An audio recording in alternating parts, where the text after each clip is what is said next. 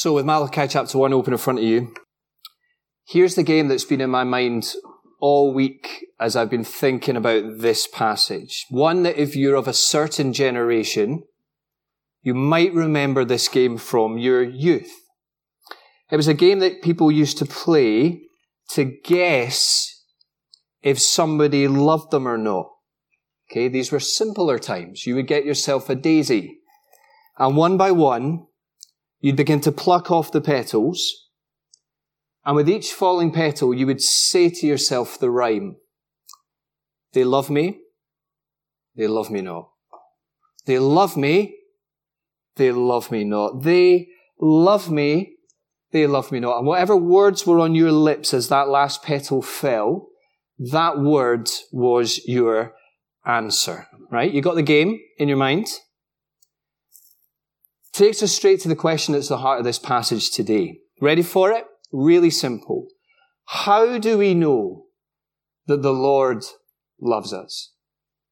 I cannot think, honestly, as the pastor of this church, I cannot think of a better question that we should spend the next 25, 30 minutes thinking about. How do we know the Lord loves us? As we step into another new year, how can we be sure of his unfailing commitment to us and how can we be sure of the trustworthiness of his promises?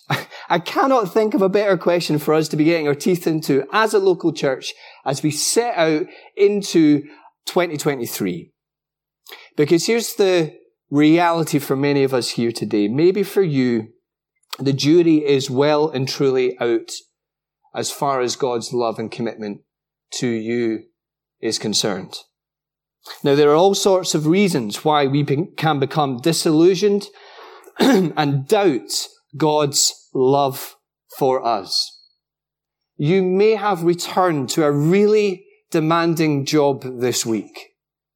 One that, that calls for all out commitment for you. And you just loved being away from it for a few days over Christmas. And you've returned to it this week and the weight of it has just hit you like a ton of bricks.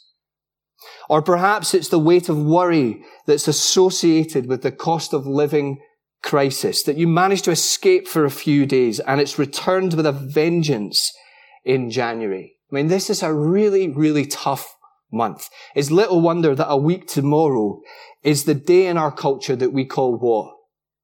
We call it Blue Monday. And you think, Lord, I thought following you was about living life to the full. Maybe it's the church. Maybe you see secularism on the increase. And yet the church in our nation, generally speaking, seems to be on the decrease. And you think, Lord, I thought you said that you were building your church. Or maybe it's the loss of a loved one. Each year, as you look at the empty chair around the Christmas dinner table, it's like someone's ripped that bandage off of the wound, the wound that you desperately long would heal. Do you even care, Lord? You know, my uncle, two days before Christmas, he died. He, he had a stroke at home on the Wednesday, recently retired, dearly loved, never came back, died on a Thursday night. For us as a family, Christmas from now on is about his death. And it reminded me of that deep pain that comes when you lose someone that you love. All sorts of reasons that we can ask this question in our minds. Friends, I have got real, raw skin in the game when it comes to this question. How do we know that the Lord loves us? When life doesn't seem to turn out the way that you and I had planned it? How do we know, Lord, that you love us? And if anything of what I've said there has just clicked with you, you've got to listen to what this passage is telling you and where it finds its ultimate fulfillment. Because it is precisely where Malachi's generation of God's people are at. They are asking, how have you loved us, Lord? Have a look at the question that they're asking. The all-knowing Lord knows they're asking in their hearts at verse 2. Do you see it? Come with me. Look at it. And see just how deep the disillusionment has sunk down into their hearts like some kind of worm as it burrows its way endlessly into the core of an apple. They say not, do you love us, Lord? They say, how have you loved us, Lord? You see the bitterness in their question? The cynicism that's wrapped up in it, the anger that's wrapped up in it. They do not believe this for a second. If the Lord were to walk into a bar in Israel in this day, the music would stop, everyone would stare, and eventually someone would pipe up to remove the awkward silence and say, you have got some nerve showing your face in here. Here is a generation who find themselves in exile, sorry, who find themselves having returned from exile in Babylon. Babylon were defeated by the Persians. King Cyrus said, you can go home. So gradually God's people begin to make their way in waves to their homeland. So they're back in their land. And what's more, by Malachi's time, they've managed to rebuild the temple. And what does that mean? It means that corporate life for God's people is back up and running again. As they're doing the sacrificial thing, as they're doing the worship thing, and together they're seeking the Lord's. Which on paper you would think, doesn't it? It would sound like they're onto a really good thing. Except in their minds, they're really not. Maybe think about it like this. This is how I thought about it this week.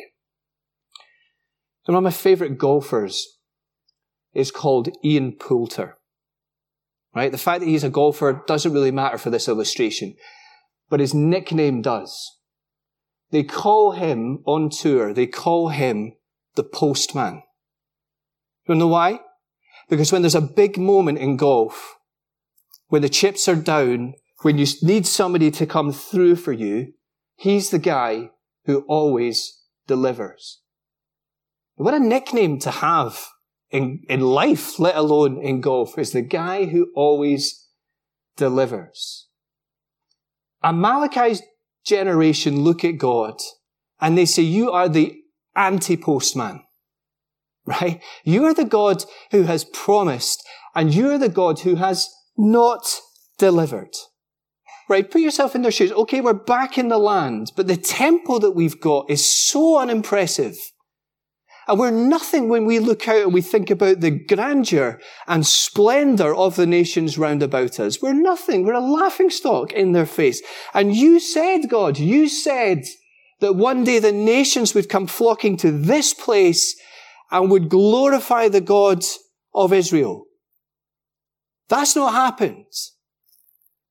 Where's that? We're trying to be faithful. We're trying to do the, the things that you asked us to do. We're trying to be faithful in obeying you.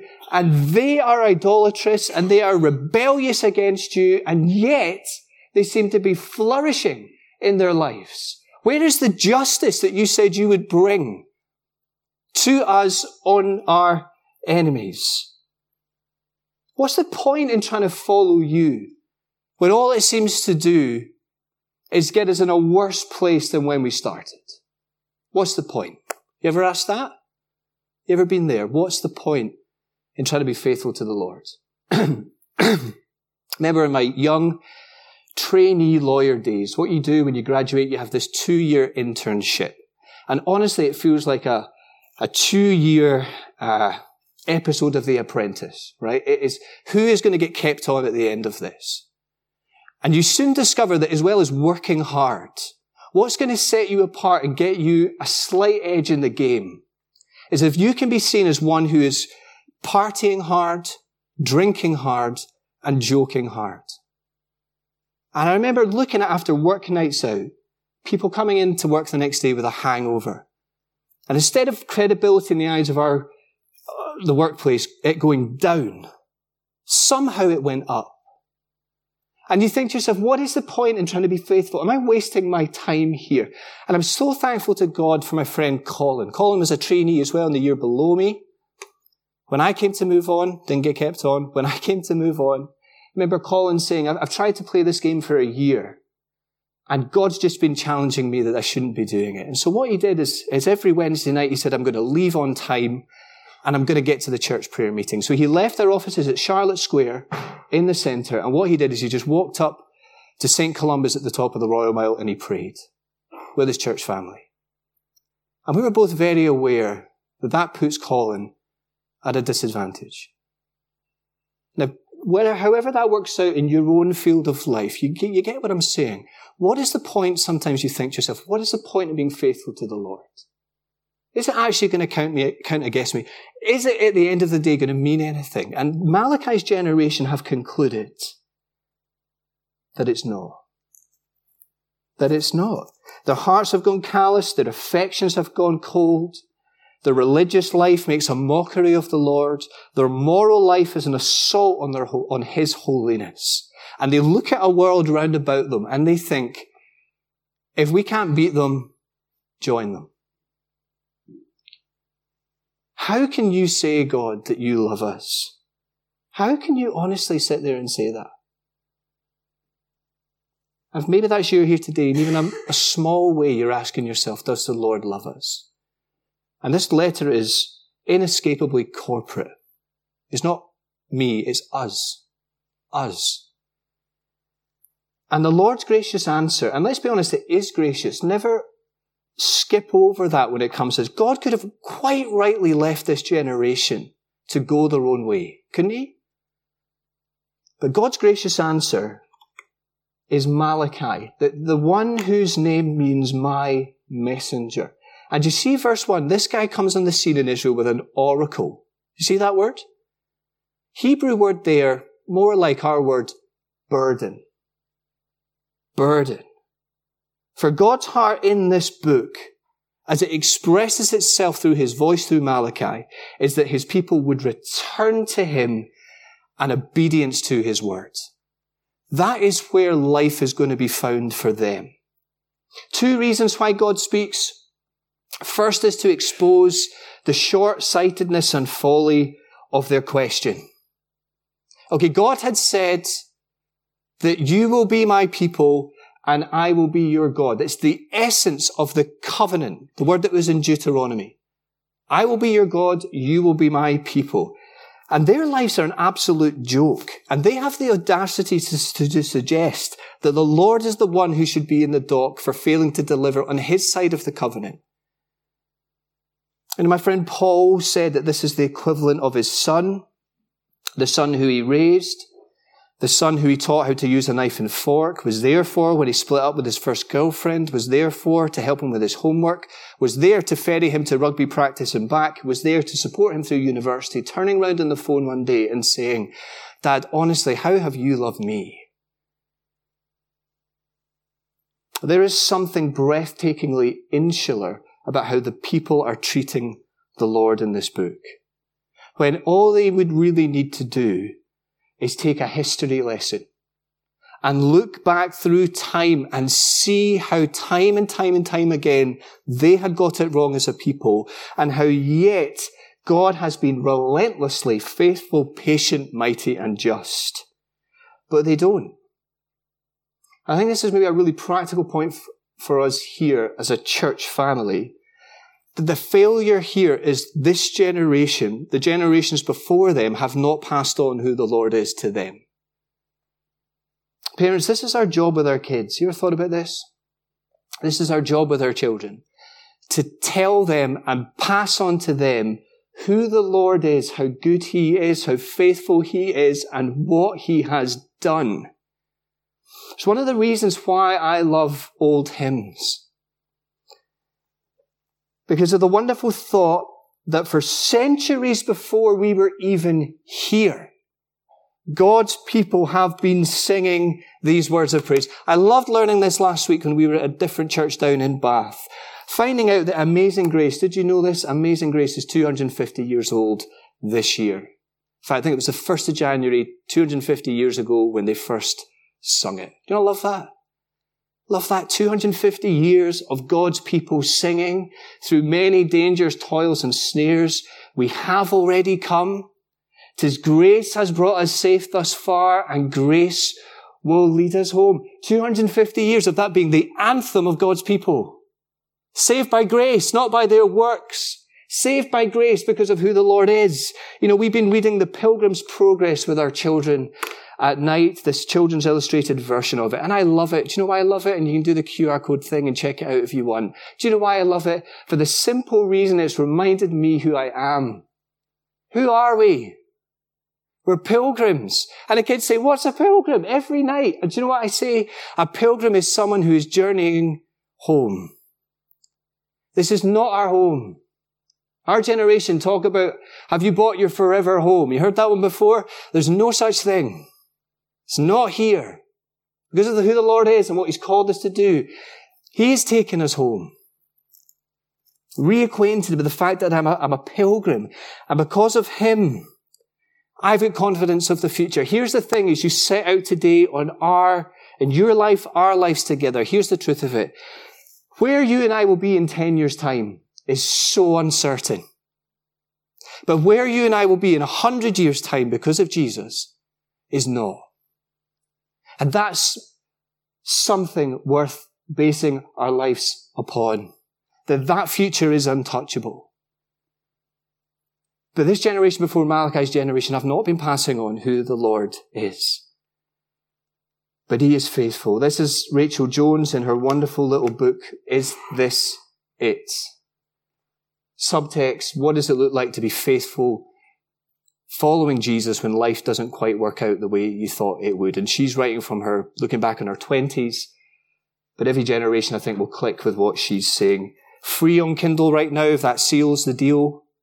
Can click this or come to me afterwards and I'll get it for you. Here's what she says. He might not take you on quite the route that you would plan. And how many of us know that to be true? But he has intervened to set you on course to the only destination worth heading to. Oh, the folly of grading the Lord's love purely on how life in front of our eyes we think it is going, rather than zooming out and observing and remembering the panorama of God's promises and His character and what He said is true. So that's what this generation are doing. It's the folly in questioning the Lord and who He is. And secondly, secondly, why God speaks is to address the heart of the question. Because He is the Lord, right? When you see that in your Bible, capital L, capital O, capital R, capital D, it's a mouthful. That's what that name means. Yahweh, He is the Lord, the covenant God. Makes a promise, keeps His promise. All knowing, faithfully keeping, steadfastly loving. This is who the Lord is. And this is a one point sermon today, the big proof of that for this generation. God says, I chose you. That's how you know I love you. That's how I've shown it. I've chosen you. It's not Esau, Jacob's brother. Do you see it in the text? Verse 2. It's a reference to these two twins being born to Isaac and Rebekah that we read about in Genesis 25. I mean, read the text, and some of you, if you're doing this Bible in a year thing, you'll be up against it really soon. You ask yourself, who would be the brother who's going to carry on this line of promise? The one that eventually Jesus is going to come from down the line. Who is going to be the brother? And culturally, we'd fully expect it to be the older brother. Expect it to be Esau, but God says, no, I have chosen Jacob the younger. Not because Jacob is better. Get that in your minds. Not because he is better or God somehow looked down the line and saw his potential. No, you read the story and this man made some serious mistakes. The deceiver. The guy who preferred Joseph. It's not because Jacob was any better. It is simply because the Lord says so. Jacob I have chosen, Esau I have hated. Hated language there probably comes across stronger in our English translations there. It just means preference. I chose Jacob over Esau. I chose Jacob. I set him apart for myself. He and his line will be my special possession. To hmm. them I will make and keep my promises of forgiveness and grace and love with them. And by implication, if God has chosen them, he has not chosen Esau.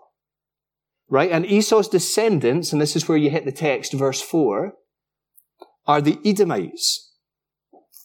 the historic enemies of God's people. When you, you read through the Old Testament story and, and this people are just make life really, really difficult for God's people.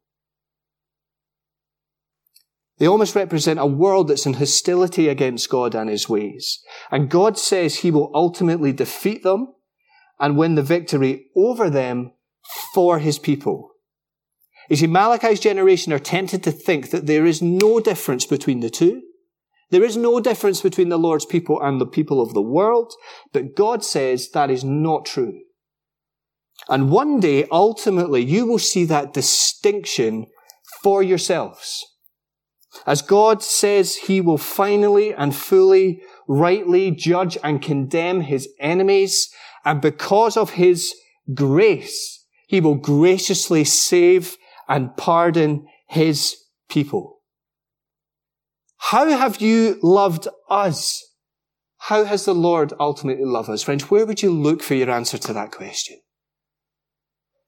Ultimately, the fullest expression of God's love for his people and his unending commitment to us to see his promises home as he loves us comes in the life and the death of Jesus Christ. If you're in any doubt this morning, that's where you need to look to him. He is the perfect, visible demonstration of the love of God for and of the commitment of God to his people. The person that Puritan Thomas Goodwin, as he increasingly tried to wrap his head around the Jesus who he saw in the Gospels, he said of Jesus that he is like love covered over with flesh. Love that. He is love covered over with flesh. And let me just take you to one place in the Gospels. We could go anywhere. One of my favorite places is what Jesus does in John 13. Oh, and if you haven't met Jesus, here is a wonderful place for you to start trying to grasp who he is. John 13, the night before Jesus goes to the cross and dies, what does he do? What does he do? And the text makes it clear, knowing that the Father had given all things into his hands, knowing who was going to betray him, what does he do? And this is Jesus to a T. He fills a basin, towel over the shoulder, and he starts washing the disciples' feet. I mean, who would have come up with that? It's one of these little things that convinces me that the Gospels are true. Who would have come up with that? No, he washes their feet because before life is going to be for the disciples about serving Jesus, first and foremost, it is about Jesus serving them. And that's a wonderful truth for us to carry into this year. Before life is about serving Him, it's about being served by Him. Jesus says to them, I need to make you clean. Symbolically, He's acting out what He was about to do for them as He is crucified on the cross in their place for their sin to win their forgiveness on the cross. Such is his love and commitment to the, the people the Father has given them. Jesus takes their shame. Jesus takes their sin. Jesus makes them perfect in the eyes of the Father because they're found in him. And he says, you are mine. And that's what it is to be a Christian, isn't it? Ultimately. We have been served by Jesus, not because we were better than anyone else, but simply because he loved us, because he loved us, because he loved us. And not everyone will be clean, and Judas stands there in that scene, presumably having had his feet washed by Jesus, and yet Jesus knows his heart. It's a heart that, although going along with the religious motions, has long since checked out. But Jesus' disciples, the ones who he will die for, the ones who he will call to himself, what are they? They're loved, chosen, known, adopted. That's what it is to be his. We did not go looking for him. We did not deserve it, but this God came looking for us. Friends, if we try and answer that question, does God love us? If we try and answer it in terms of how we're feeling, or in terms of how life, life is going, it's little wonder that you and I get disillusioned. But the convincing proof of God's love for us is that He had boundless mercy and endless grace on us in Jesus Christ. And it's to Him that we look to see that God loves us. Now, just as we wrap this up and as we close, and maybe try and focus us on the application of this. Do you know what our kids loved doing in the summer when we were in America? Here's what they loved. They loved the water parks. And in particular in the water parks, they loved this thing called the lazy river. I can't think of a more American thing, can you? Lazy river. Really simple concept. You found yourself a rubber ring. You stepped into the river rapid, the one that would take you all the way around the circumference of the park. And you sat in the ring and you kicked back and you just watched life go by. Honestly, amazing. You just let the current take you. Oh, that was the American dream. Enjoying the sun, it gets too hot, you're in the water. Too cold in the water, you get out and enjoy the sun. Loved it. But here's the thing I realized in the lazy river. I love drifting. And just how easy it is to coast.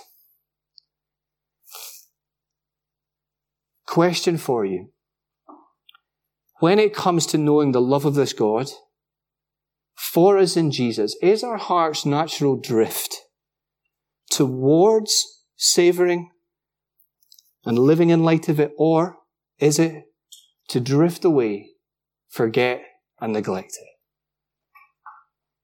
Now, if your honest answer is the answer that I give every day, then here are two great things as we close, as we head into this year that are going to stop us drifting. Number one, the Lord has given us His Word. As we'll see in the weeks to come, one of the reasons that Malachi's generation are in the place that they're in is they've just stopped listening. They've stopped wanting to hear the voice of the Lord. The voice that corrects, the voice that assures, the voice that instructs, and the voice that reminds Brothers and sisters, are you listening today? Are we listening today to the voice of our loving Heavenly Father each day as we have His ear in Christ, reminding us who He is? What plans do you have to read His Word this year? Maybe you could read it thinking individually. Maybe we could read it with somebody together. This is why we do this on a Sunday, why our meetings are filled with His words. Because we just forget. We just forget. He's given us His word, and secondly, He's given us each other. Each other. Have you ever thought about the fact that one of the main goals of our meetings, the main ambition here is that we would remember and savor and celebrate the gospel.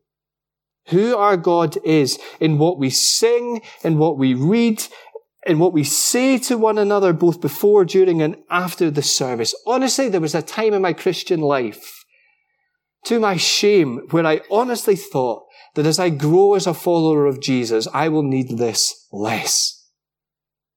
And oh, what a fool I was for thinking that, because I've come to see, as, as I continue on, and even if you do this job, to see that I need this not less, I need this more. I need you in my life. I'm so thankful for you. Some of you have got no idea the ways that you've encouraged me over the years as you've brought words in season, God's word into my life at certain points when I needed it. I thought, thank you for God's people. Thank you for being you.